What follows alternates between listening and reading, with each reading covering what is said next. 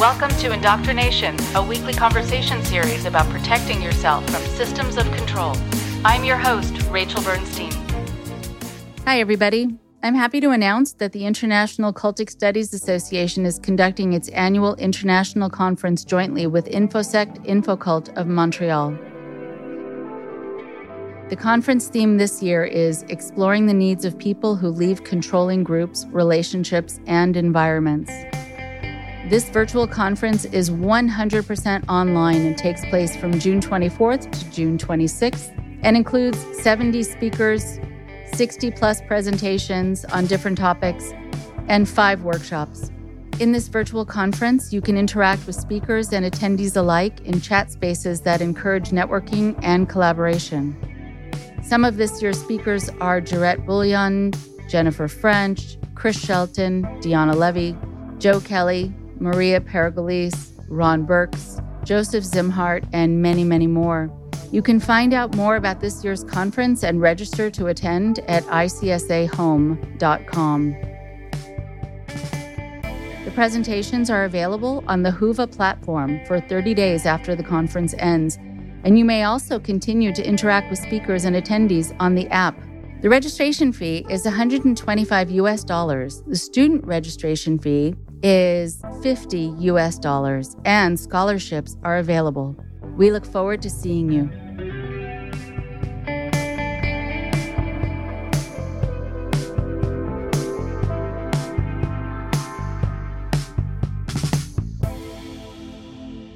I hope you can attend the International Cultic Studies Association conference that they're doing jointly with InfoSect and InfoCult. I will be presenting two different talks and participating in two different workshops.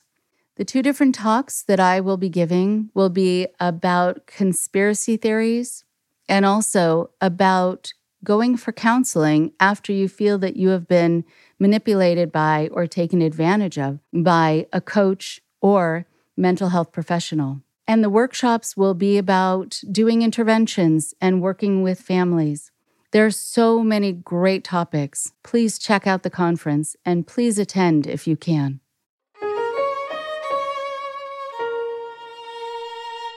Hi, everyone. Before I introduce the guest for today, I want to just remind you to go to patreon.com slash indoctrination to become a much needed supporter of the show. And if you're interested in the support group that I run every other Wednesday night, which is called the SAM Group Support After Manipulation for people who are involved in cults or in manipulative relationships, please go to my website at rachelbernsteintherapy.com and find out more information there and be in touch with me through there. And then I'm happy to discuss any other questions you have about it.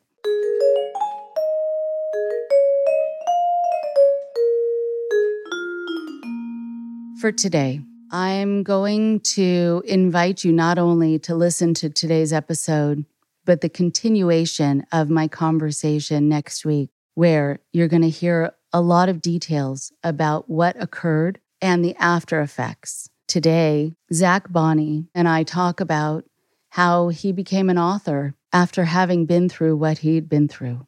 Zach and I met years ago at a conference, and it was really nice to talk to him again. He's the author of Dead, Insane, or In Jail.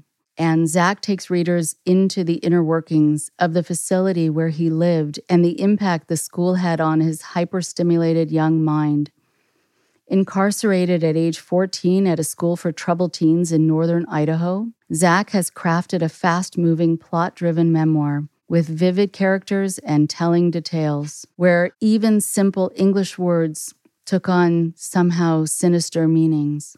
In the bylines for the show, we're going to list places where you can be in touch with Zach and also find his work. Please stay tuned also for next week's episode, where Zach talks on a very personal level about what he experienced and how it has impacted him afterwards. Here's part one of my two part conversation with Zach Bonnie.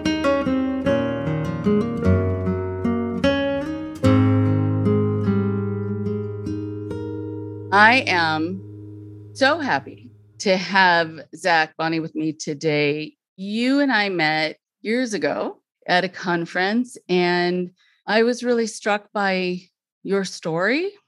And I was also really struck by something that hopefully we'll have a chance to talk about, which is that stories are connected with trends in the media. And sometimes a story comes out and it's before the trend, and you have to have people care about something that they haven't heard about and they might not know about or they might not believe to the degree that you experienced it. And so I think it's probably hard to get traction. It's like doing this work when I started doing it in the late 80s, early 90s, where cults were big, you know, like they they were, popular and then they they weren't in the news as much.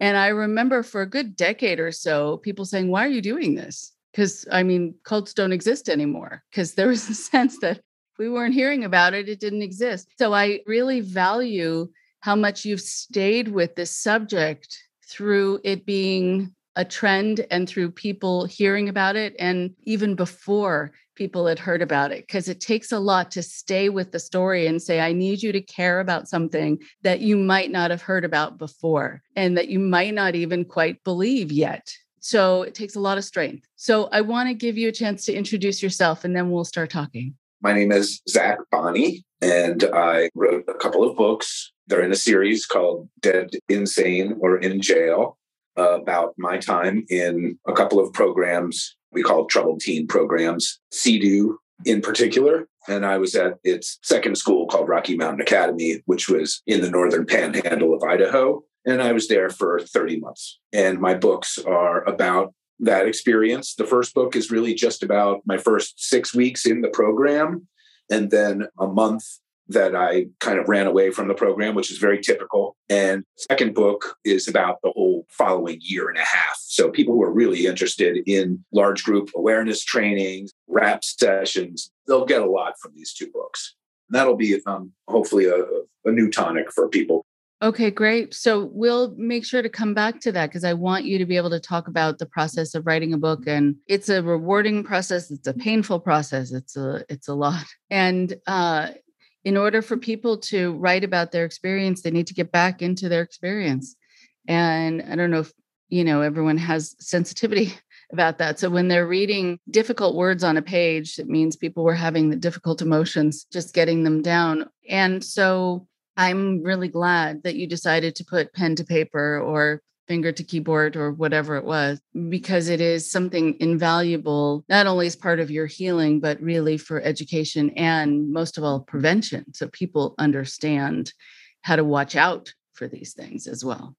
Yeah, that's it's been, and it's a painful realization that a book is a tool and not everybody is willing to put in the time and experience to, to learn how to access it and use it. I mean, I did have open eyes coming into the process, but um, it's really just a whole different world of trying to market it, insert yourself into conversations and current events. And it comes from such a very different place of uh, like sincere introspection and backward looking to do the work. Um, and they just come from extremely different places. And the idea today you know, you have to know how to develop websites and be social media savvy and even internet savvy, and you know that's par for the course. And, and to me, it's it's been difficult and um, not really all that rewarding. if that's okay, if that's okay to say. Yes, it's okay because it's honest.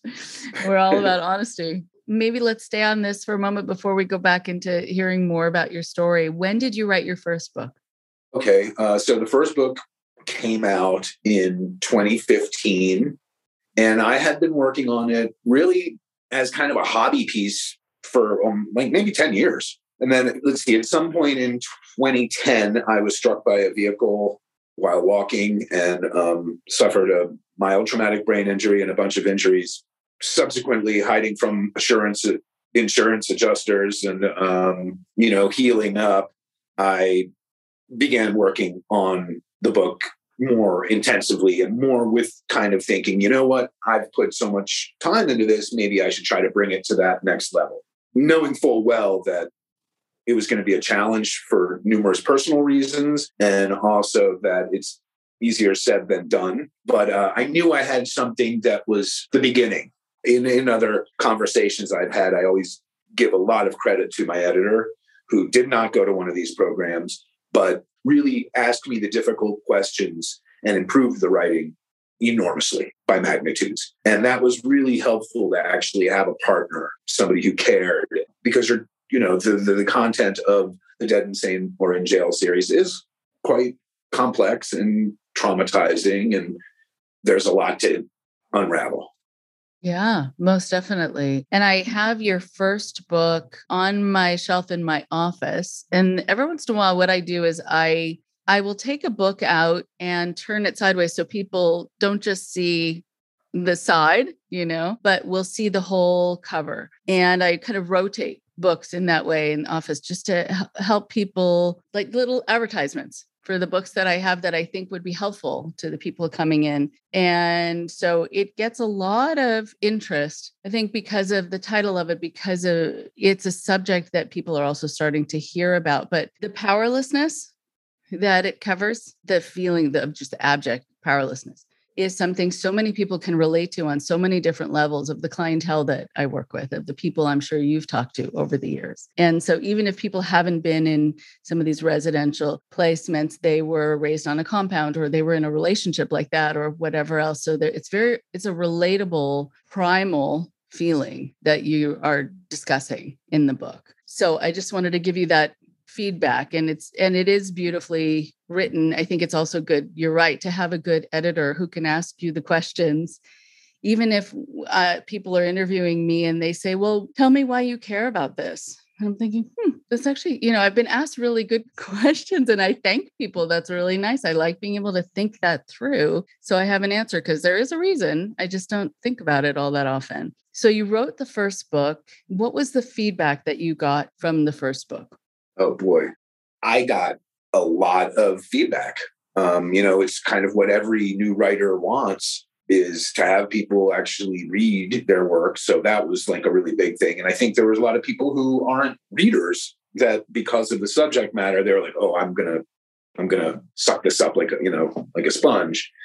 And so uh, that was very flattering. And um, one of the things I think I'm probably most proud of is that the people who do get their hooks into it wind up reading it. This isn't probably exactly what you asked me, but I didn't really put it together that people would continue to find the book year after year. So it's always like I have new people reaching out to me and new people finding me. And uh, it's like the gift that keeps on giving. I thought, you know, there would be like a rush, like, oh, people who went to RMA with me or, you know, some of the CEDU schools who knew about my writing would dig it and tell a couple of people. And then it would be a flash in the pan and go kind of disappear. And it, you know, kind of a little bit the opposite happened. It goes through these waves where people find it and they talk about it. And then I, you know, a couple of stragglers will write to me. And, and then during the second book, I was trying to write the second book that came out in 20, it was published in 2018. So I did it really quickly. And um, that was difficult to manage because, meanwhile, some of the more practical things we were talking about, like websites and responding to people who are, you know, fans and um, trying to make social media posts. And meanwhile, I'm trying to write the second book, which is like like waking up with a nosebleed every day. you know, it's uh-huh. just like uh, um, something that I had done in 10 or 12 years now, I was doing in one. And that was putting on grown up pants for me. I mean, that was like going back to college. You know, it was like everything all at once. And unfortunately, I wasn't able to give the attention to people at the same time. And it was really hard for me because I knew that I'd struck a chord. I knew that there were people that were in numerous other programs that were getting something from this, you know, and then there were a lot of people who reached out to me that were in programs that were definitely worse than mine. And that was kind of like brought up this whole like imposter syndrome and you know, meanwhile, there's the Stockholm syndrome, like I'm saying bad things about my cult and you know i've you know and there was a lot of logistical questions also like you know should i change the names? You know there was some things i was resistant to. I was like you know what? These were adults who got a paycheck. I don't want to change their names. But it was wise advice from smarter people than i that, that, that whose opinions prevailed you know uh, so mostly very good decisions were made so let's talk for a minute about the, the kind of content of the book for some people who don't know. Yes, Please, please. And then just so people know who are listening who are not familiar with your story, we will most certainly get to that. I want you to be able to talk about your books to have people know them as a resource. And then we'll go back into uh, into your history and into your experiences, the things that prompted the books. So go ahead. In the books, you know, at the headings of some of the chapters and interspersed throughout are what me and the editor were calling interstitial bits, sort of a legal term maybe, but I had uh, archived my letters that I wrote to my mom and dad and others, all my journal entries, and uh, went through and found the ones that were going to kind of fit in the chapters. And also, I had this idea that the first book was going to be kind of like a precocious 14 year old book report on this crazy experience that he went through. So therefore like a book report you know i tried to read other people's works and put some quotes that they had said about pertinent information to the book in there. And what it really did was help draw an outside picture so that you got the view from a psychiatrist or legal person's point of view and not just a 14 year old boy's point of view. And that kind of matures as I grow in the program. And in the second book, I continue that. And we begin right right when I come back from running away and uh, I continue that, and it kind of grows a little bit. You see, you'll you'll definitely see maturity in me as I go through the progression of the program too, and I integrate the knowledge that they wanted us to have. Some of it's kooky and quackery, but some of it is kind of like um, feathered with some really great truths. And like we know that that's how these messages are received. And it makes it all the more difficult to ex- extricate yourself years later. It's i'll just jump in for a moment. Yes there are a lot of people who will say do i need to get rid of all of it? Because some of it might actually have been okay or helpful or wise. Usually the things that are wise and helpful came from another source and that they were integrated and pulled in from other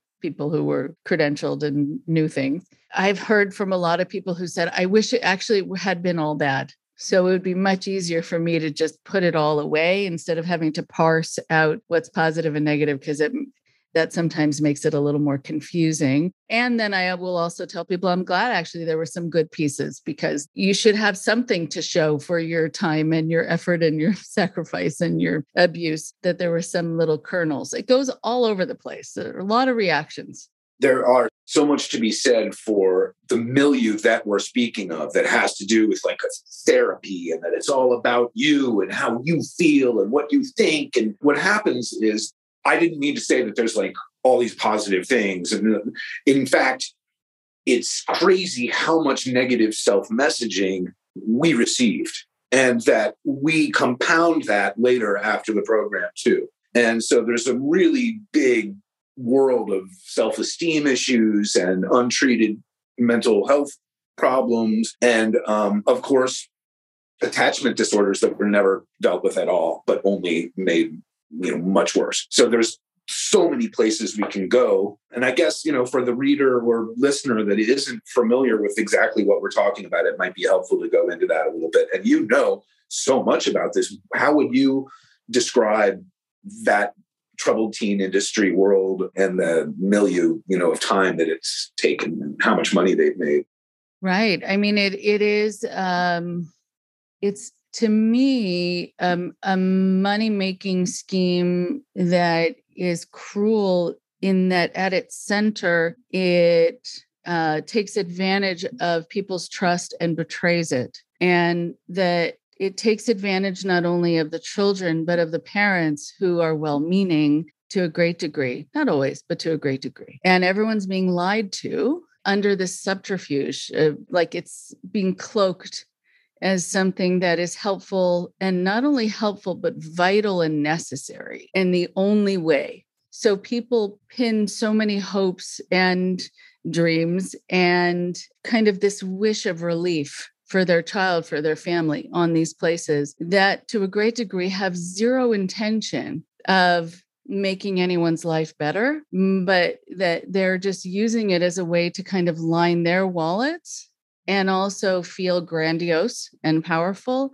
And for some people, just to see what they can get away with because they have a sadistic part of their personality and they enjoy the power way too much. And so if this were a business and they called it a business, it would be different. But because they're saying, hand us your children and we will care for them, then it becomes, I think, this place at its core of being really selfish and destructive and evil.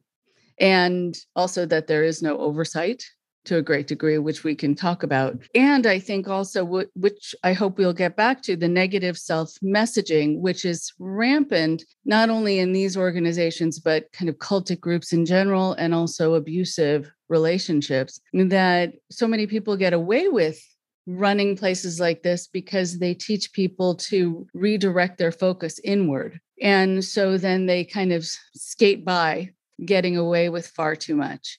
And writing a book like this is a way I hear that people say, not so fast. You can't keep kind of just skating by. I'm actually going to shine a light on you, not because the light has been shined on me for so many years unfairly, and I'm going to redirect it onto you.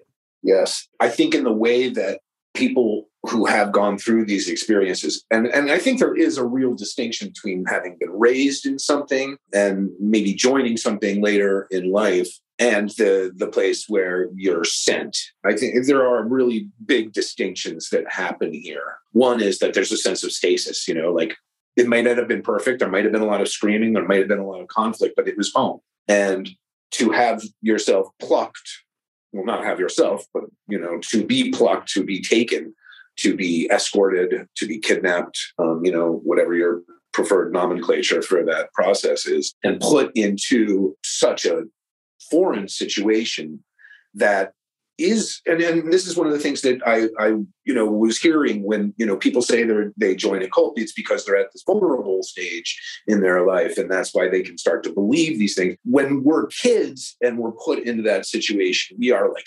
vulnerable times 10 and all of the things that we had even the love of our parents was gone and we had hurt them and we had betrayed them and we were to blame and that's a lot to take on. And yet it's the first step. It happens like, you know, right away. And then there's all of these things that come afterwards that have to do with the systemic and the personal. And I'm really interested in that. And I think the book does demonstrate that. And because there's these things that happen on the, the system level where you see all of it and you're like, oh, well, here's how you behave and here's how you get treated better.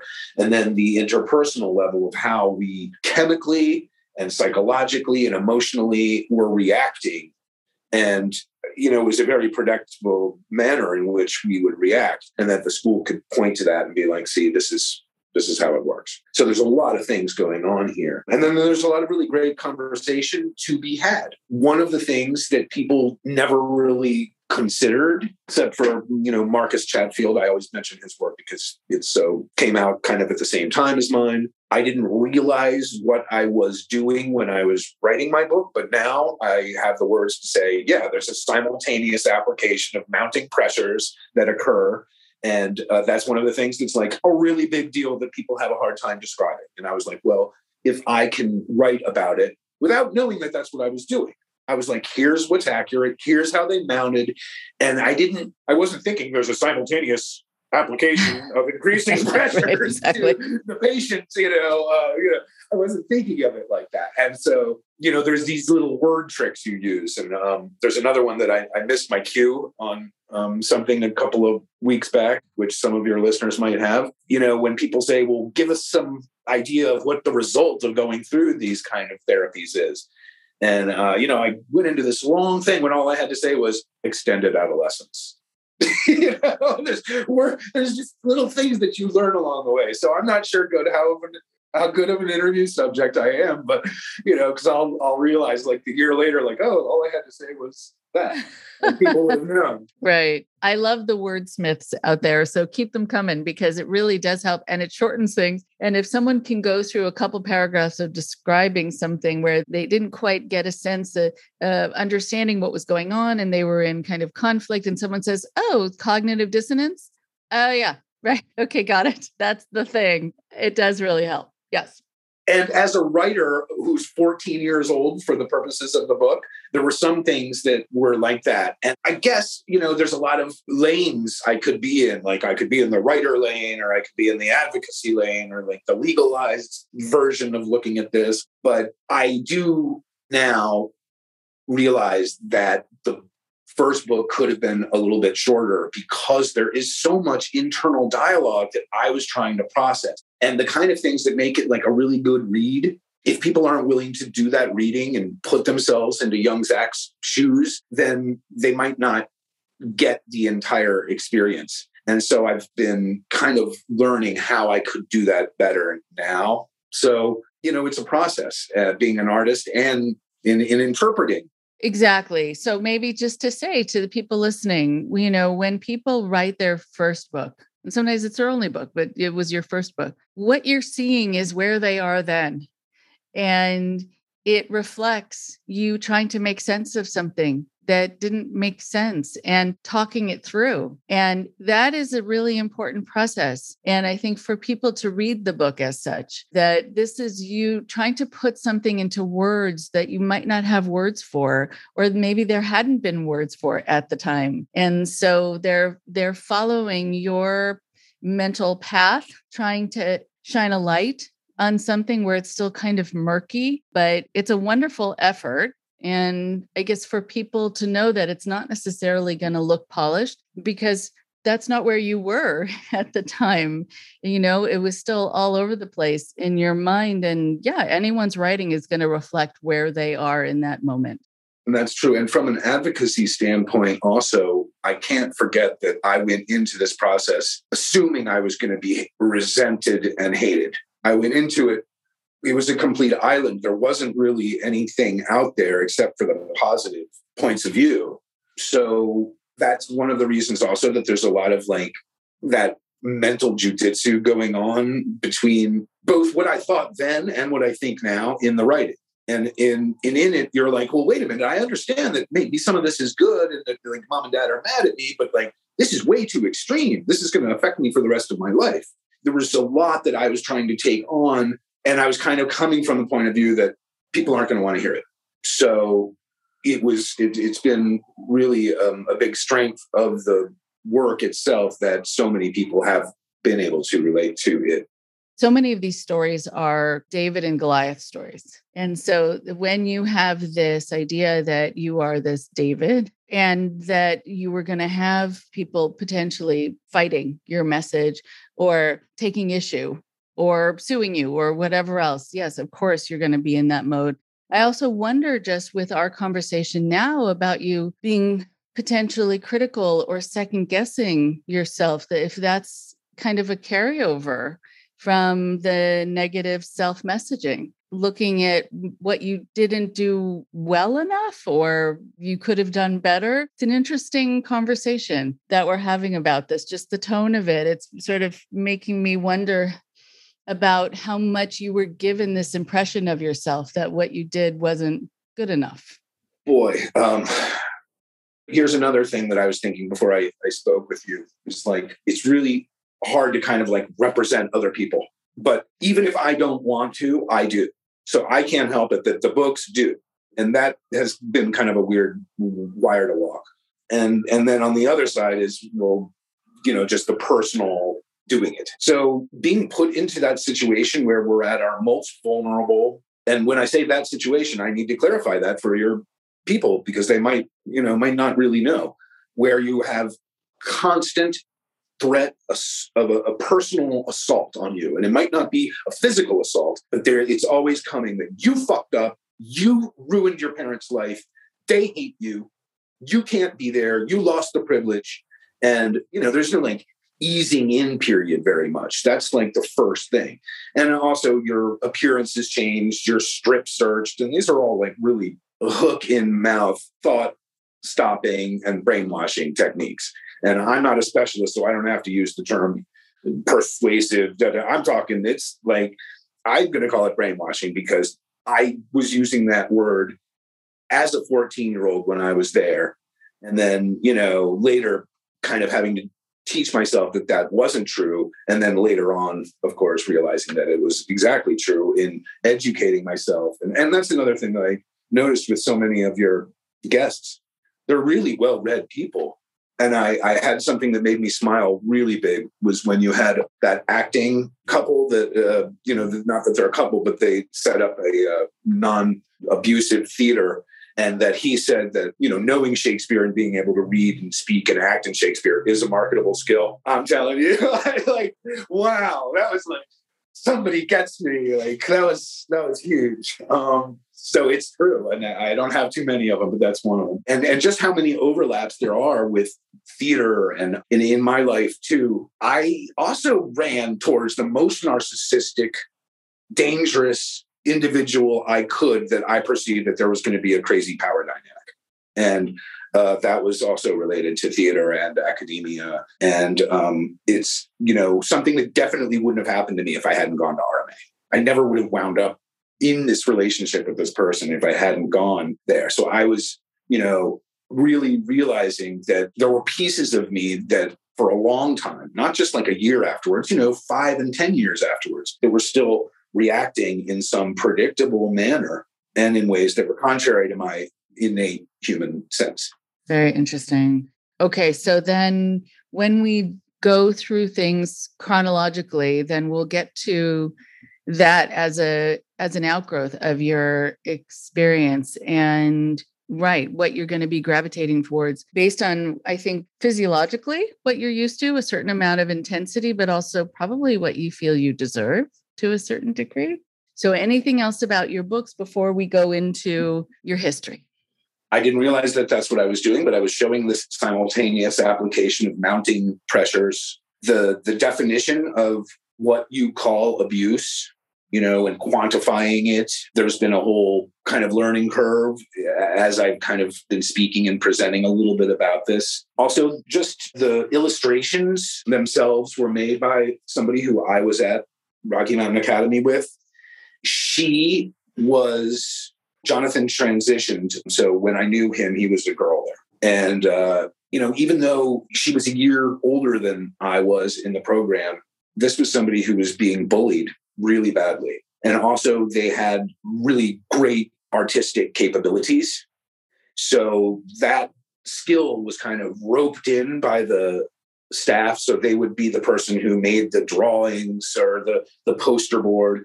And um, as a result, you know, when I asked Jonathan if he was interested in doing the artwork, he was like, you know, I definitely am because I kind of felt like my artistic skill was exploited by them. And same with me. Like I was kind of like known that I was reading and writing a lot and that my mom was a writer and that I was verbal.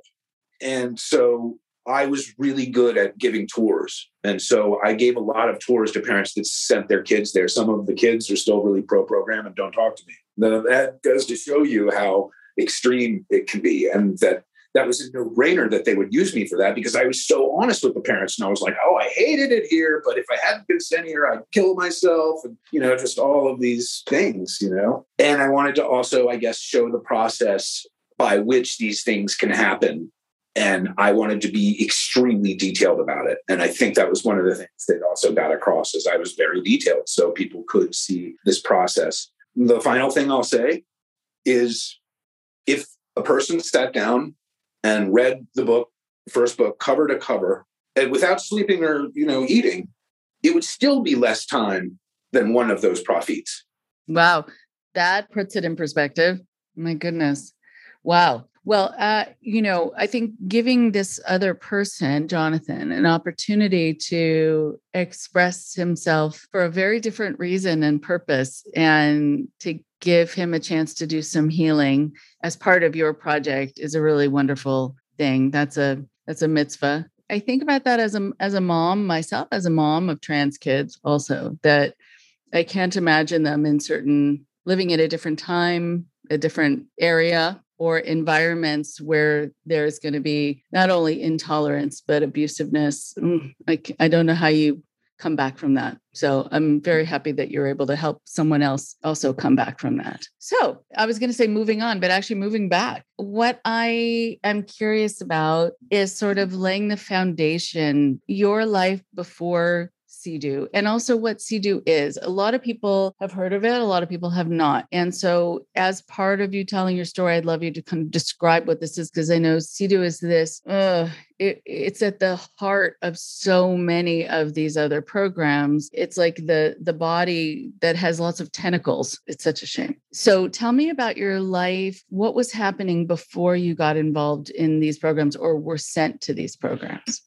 Okay. Well, both of my parents are still alive, so that helps me kind of gauge what I'm. You know, there's it was there was a lot of conflict, and um, I had an extremely overachieving brother and um, a newborn sister, and I had kind of gotten to that point at you know 13 or 14 where I wasn't doing well in school. You know, actually had a medical diagnosis of depression man, it is it, it is weird to talk about all of that. Such a long time ago, and yet it's still part of me.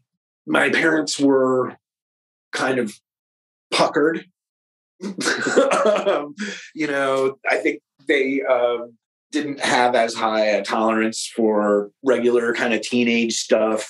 I'm not saying they were totally strict; they were just puckered, and so uh, after having such a high achieving brother and you know needing this extra attention and then there was a lot of screaming and then you know the whole dynamic was i'm the one who causes this reaction in everybody. And it's important that i paint that picture because of what i've learned since. And it wasn't fair and it isn't fair but almost all of the kids who get sent to these programs oftentimes there's a dynamic in the family that isn't addressed and uh, it's just easier to to do that. And um, I uh, am as diplomatic as I can be to show that there was multiple mistakes made everywhere. And at the time, and actually, it's really important that we talk about this because it's going on right now, and it's going on right now with one of my own family members, same age I was. And yet, there aren't a lot of options out there for somebody who needs a little extra attention, but it isn't like intense uh, as it was when I was there.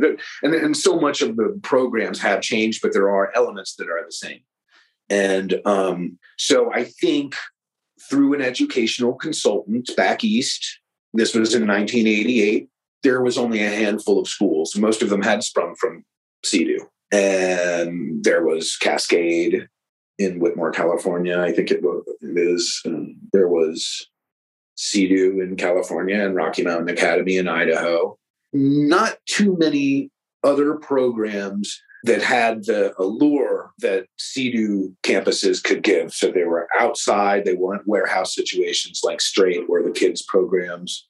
They were mega expensive, which we know makes it so the parents are like, well, if it costs this much, then, you know, if it costs this much more than the other one, then it must be that much better than the other one. But there's a lot of uh, weird stuff going on with that. There's pressures to get the kid there because he's like on the hospital bed, you know, he's going to die if you don't do something. And these indicators are only ones that he's going to do worse. I actually gave a presentation in Philadelphia about informed consent, and it kind of goes into this in a more analytical manner than I'm doing right this minute. So I, I've spent a lot of time and energy focusing on why I got sent to this fucking place, actually, um, and how that happened, and um, and why, even though you know I hated it, I thought about going back and working there. So you know, there's a whole lot to be talked about. I was engaging in age appropriate stuff, though. This is where, you know, when I first talked about this, like for example, with my um, psychiatrist counselor 12 or 14 years ago it was like I needed to defend and, and my parents' decision. And so I had to lay out all of these things that I came to believe in the program that now I don't.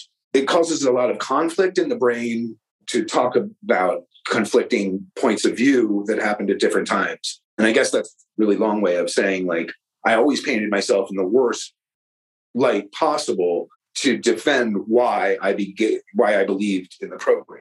So, like the more mental faculties I had to resist the program, they became ways to um, stand up for the program. And then to undo that later. So it, it is complicated. So, you know, was I going to kill myself if I hadn't got sent there? I don't believe that now, but I did for a long time.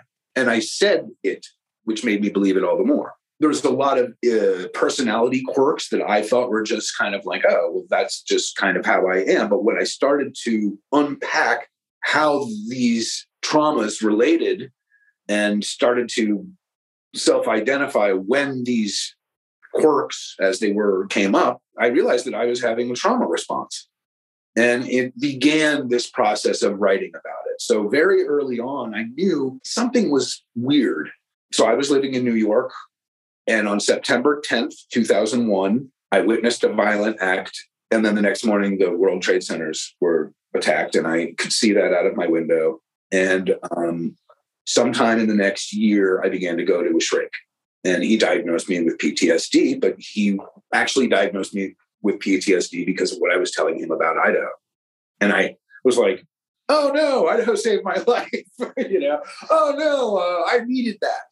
And he was like, well, tell me more about that and tell me more about that. And this isn't somebody who I saw intensively for a long time. I saw him once a month for a year or two, but it really opened up a lot of things in me. And so I began to dabble and write about it. And then when I got smacked in the head by a car, something kind of awoke in me. And I, all of the unfairness, all of the anger, all of the trapped feelings, all of it really kind of came back and I'll, I'll fast forward through all of the books till now.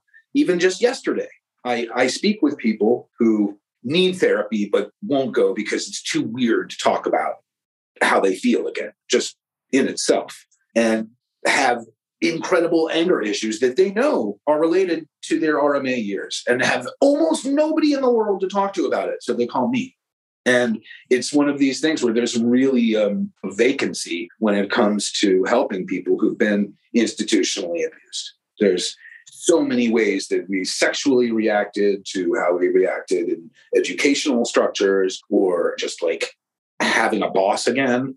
Everything to being in charge of ourselves, and our money, daily living skills. You know, people took a long time to learn that. And depending on how much support they had at home and everything, it's just like it's like the end of a trumpet after the program. You know, everybody's kind of gone through this team system. It's the way it is. And then everybody just kind of goes out and is, how they react to it years later is no wonder that you get a lot of complicated point of views and contradictions.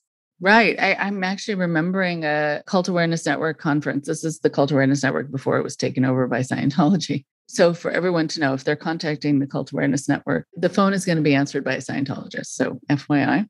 Anyway, there was a panel I remember one year at a conference that was all about dealing with bosses, that it was from one extreme to the other. Either I never say no. So I stay till 12 o'clock at night because I was asked to take care of uh, things and I don't, I didn't know that you could say no, all the way to you can't tell me what to do and how dare you and screw you and getting fired.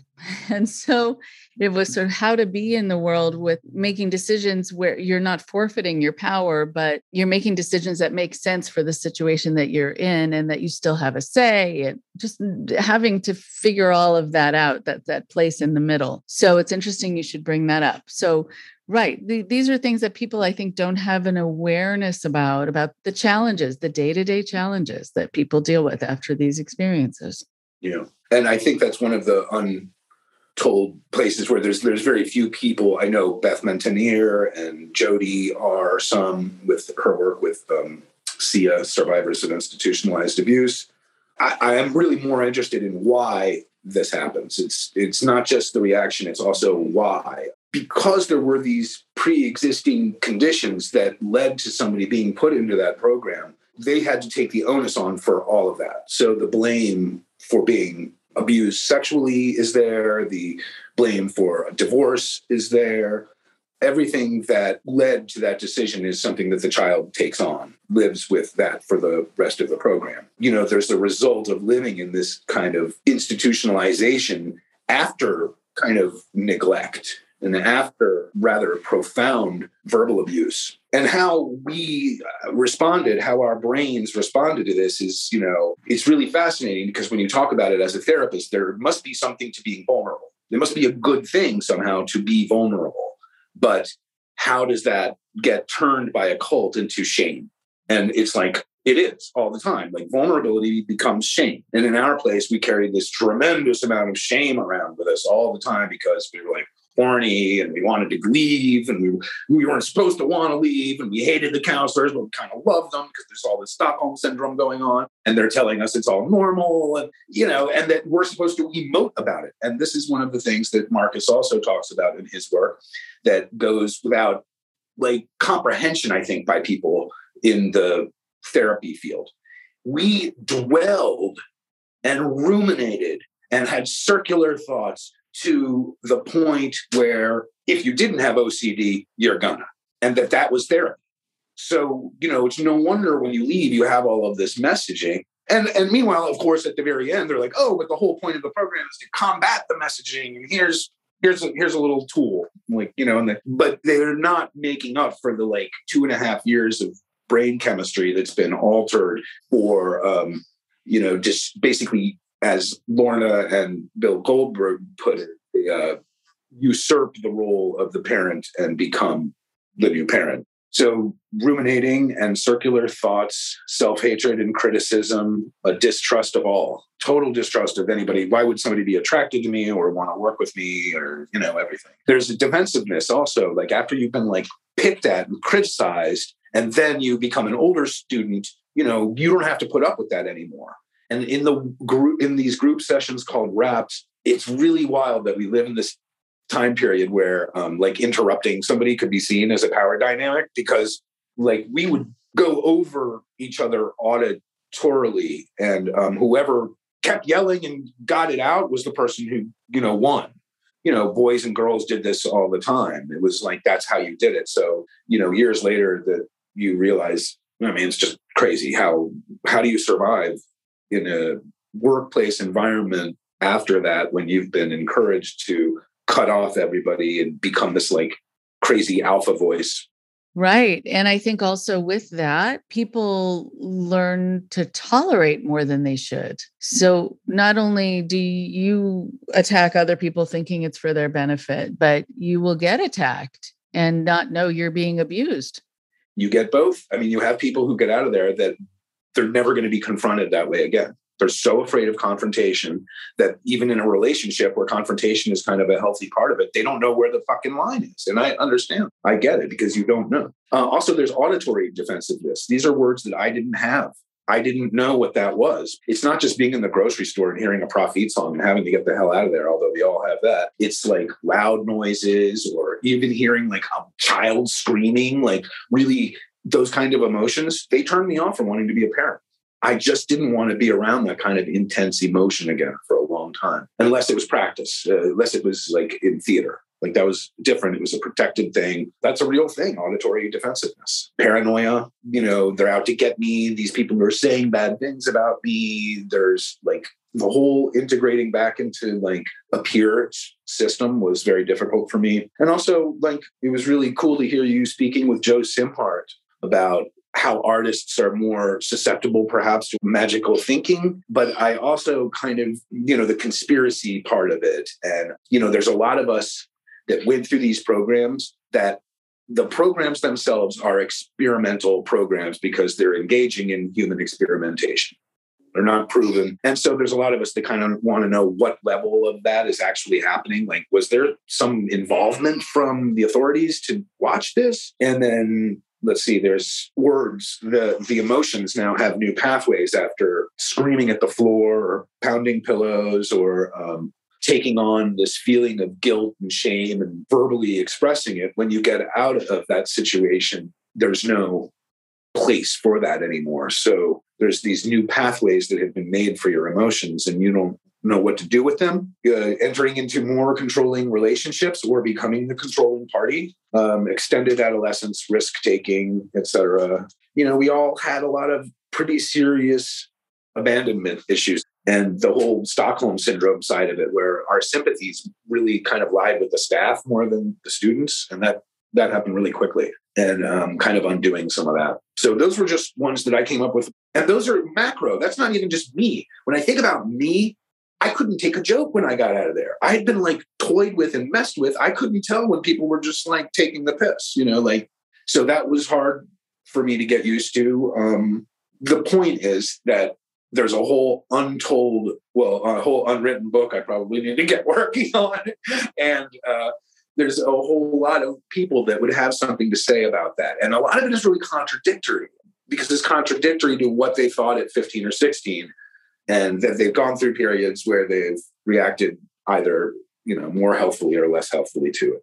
Yes a lot of people will leave these mm-hmm. situations talking about feeling kind of humorless and also not knowing if they're being made fun of and if they're supposed to be getting upset or if they're supposed to be laughing and if it's innocent or if it's not so much of what happens in programs is that there is some ulterior motive or you're supposed to think that it's somehow for your growth and you don't have a clear sense about why you're being told what you're being told or why you're being yelled at. And i think in that way people really disengage. They just sort of just start floating because they don't know really what the anchors are anymore like what's real what's not and that can create i think more more of that stockholm syndrome because then you attach your anchor onto something that seems real and the staff can seem real but i'm wondering when you're talking about feeling protective towards or even looking up to the staff. What was happening there in these environments that created that? Now, even in retrospect, that you're thinking they were not qualified to be doing any of this. I'll refer to um, your September 22nd conversation with Beth Mentanier about that. She, as a colleague and friend of mine, has been really helpful in helping me understand that. There's of course, Edgar Schein refer, refers to the freezing and unfreezing but there's the fight, flight, freeze, and then fawn and flatter. And we did the fawning and flattering. And like people who, you know, after watching my friends get yelled at and after getting yelled at, it's like you would kind of hate this staff member, but at the same time, all of your actions would be about gaining favor. So uh, the people's opinions who I cared about the most were the people who I was the most fearful of the people that had the most power over me. And that's a very real thing going on. In fact, I kind of kept a relationship going with one staff member until I asked them directly about money and the realization that they would be paid more to basically be the the agent of more psychological maltreatment. Again, I didn't have the words for it. I just remember when she told me, "Well, when you started to be in the program, and really started to believe it, it was because of your trust in me. And as a result, I began to become more of a staff member. And so I was paid more, and you were like my guinea pig. And I was supposed to feel some sort of like, oh, how proud I am. But instead, it had this reaction of going, they're all cultists. That whole system was fucked. And I need to write a book about it and and that I'm not I'm not going to be friends with any staff members. Like that's the other thing is like I keep seeing these people pop up and they have no business being on Facebook. They should some of them should be in jail. You know, and again, even all these years later, I'm like, no, it's not that bad. You shouldn't say that. You're stabbing them in the back. And I'm like, no, I'm an adult now. I'm older than those people were then. And when I put myself into a situation where I'm like, well, let's pretend I needed a job and I was in Idaho and I went and worked there. No, I wouldn't have acted like that. I wouldn't have been like that. I wouldn't have made kids cry and fight one another and scream and like made them feel bad and lied to their parents and believed that I was doing. I wouldn't have done that. So sorry, sorry, I wouldn't have. So maybe your moral line is fucked and mine's not.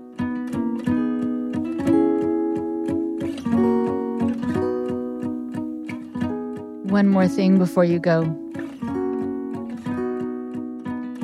Thank you to Zach for the beginning of our conversation. I am very happy for you to be able to not only hear the beginning this week, but to hear the continuation next week.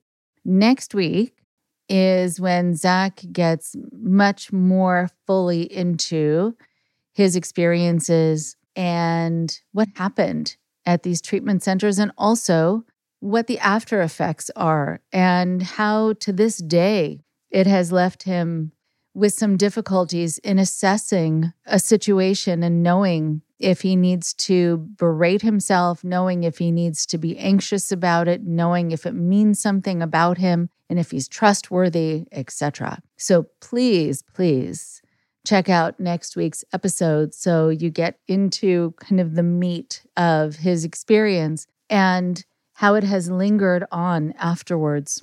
I want to make sure also to talk today about how Zach was talking about getting sent to these places, but what he was doing was really engaging in what he called age appropriate stuff.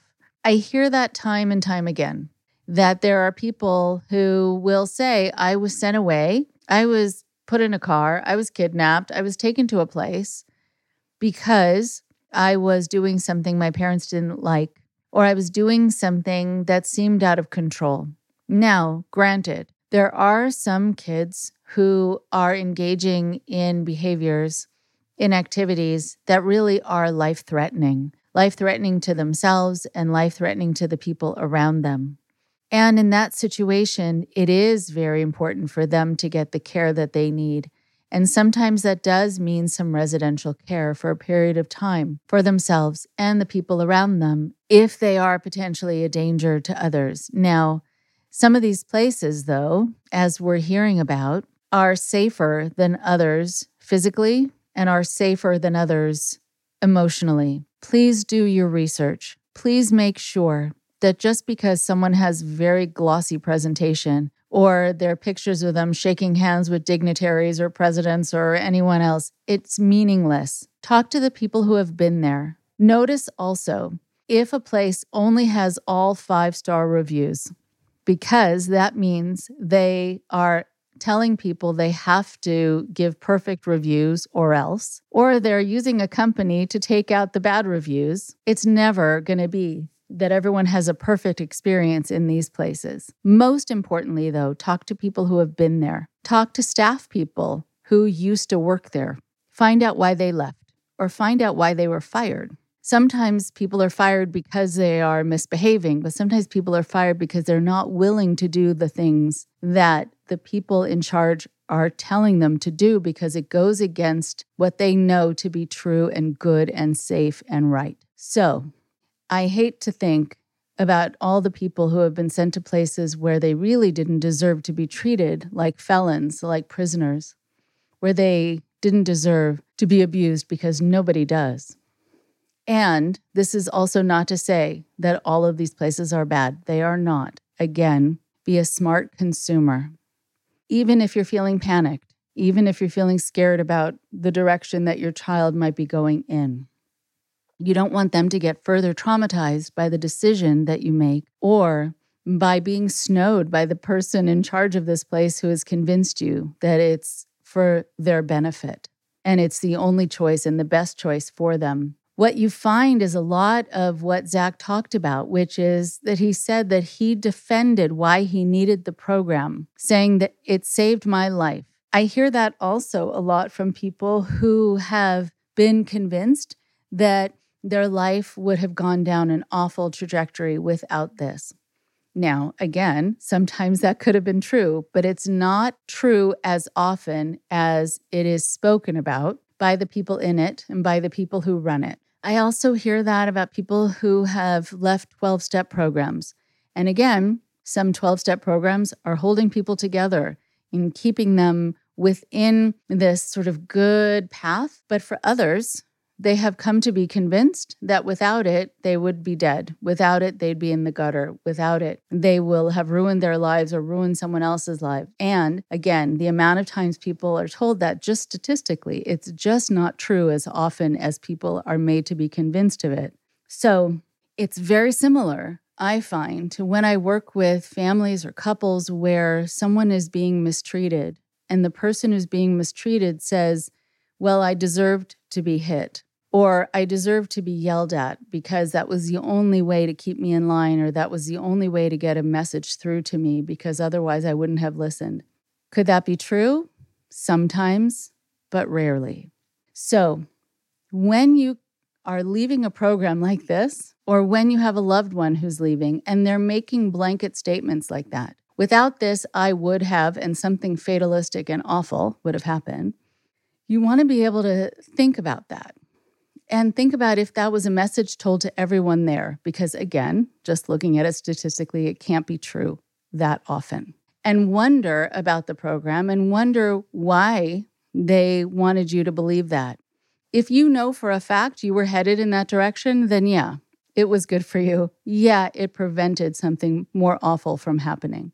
But if you're thinking, I actually have come to believe this, but my life before actually wasn't so dangerous. And I didn't create so much harm to myself and to others. So it could be that my life actually would not have gone in this very bleak direction that they're telling me it was going to go in. Take some time away and wonder about the messages you've been given as facts, as this sort of premonition, as this foreshadowing of a horrible future, if not for them. Because it could be that it's true, or it could be that they want to get away with mistreating you and have you not only not feel angry about what happened, but feel deserving about the way you were treated and feel grateful that somehow they kept you safe. So notice the messages you're left with. And again, do your research. Please, please, please. I really am looking forward to having you hear the next part of Zach's conversation with me. It's very, very powerful. Until next week, take good care. Thank you very much for listening. Please support Indoctrination on Patreon at patreon.com slash indoctrination. Be sure to give us a follow on our social media. Find us on Facebook and Instagram using at Indoctrination Podcast. And for Twitter, find us at at underscore indoctrination. We love hearing from you too. So send us an email at indoctrinationshow at gmail.com. And for more updates on the show, visit our website at www.podpage.com forward slash indoctrination.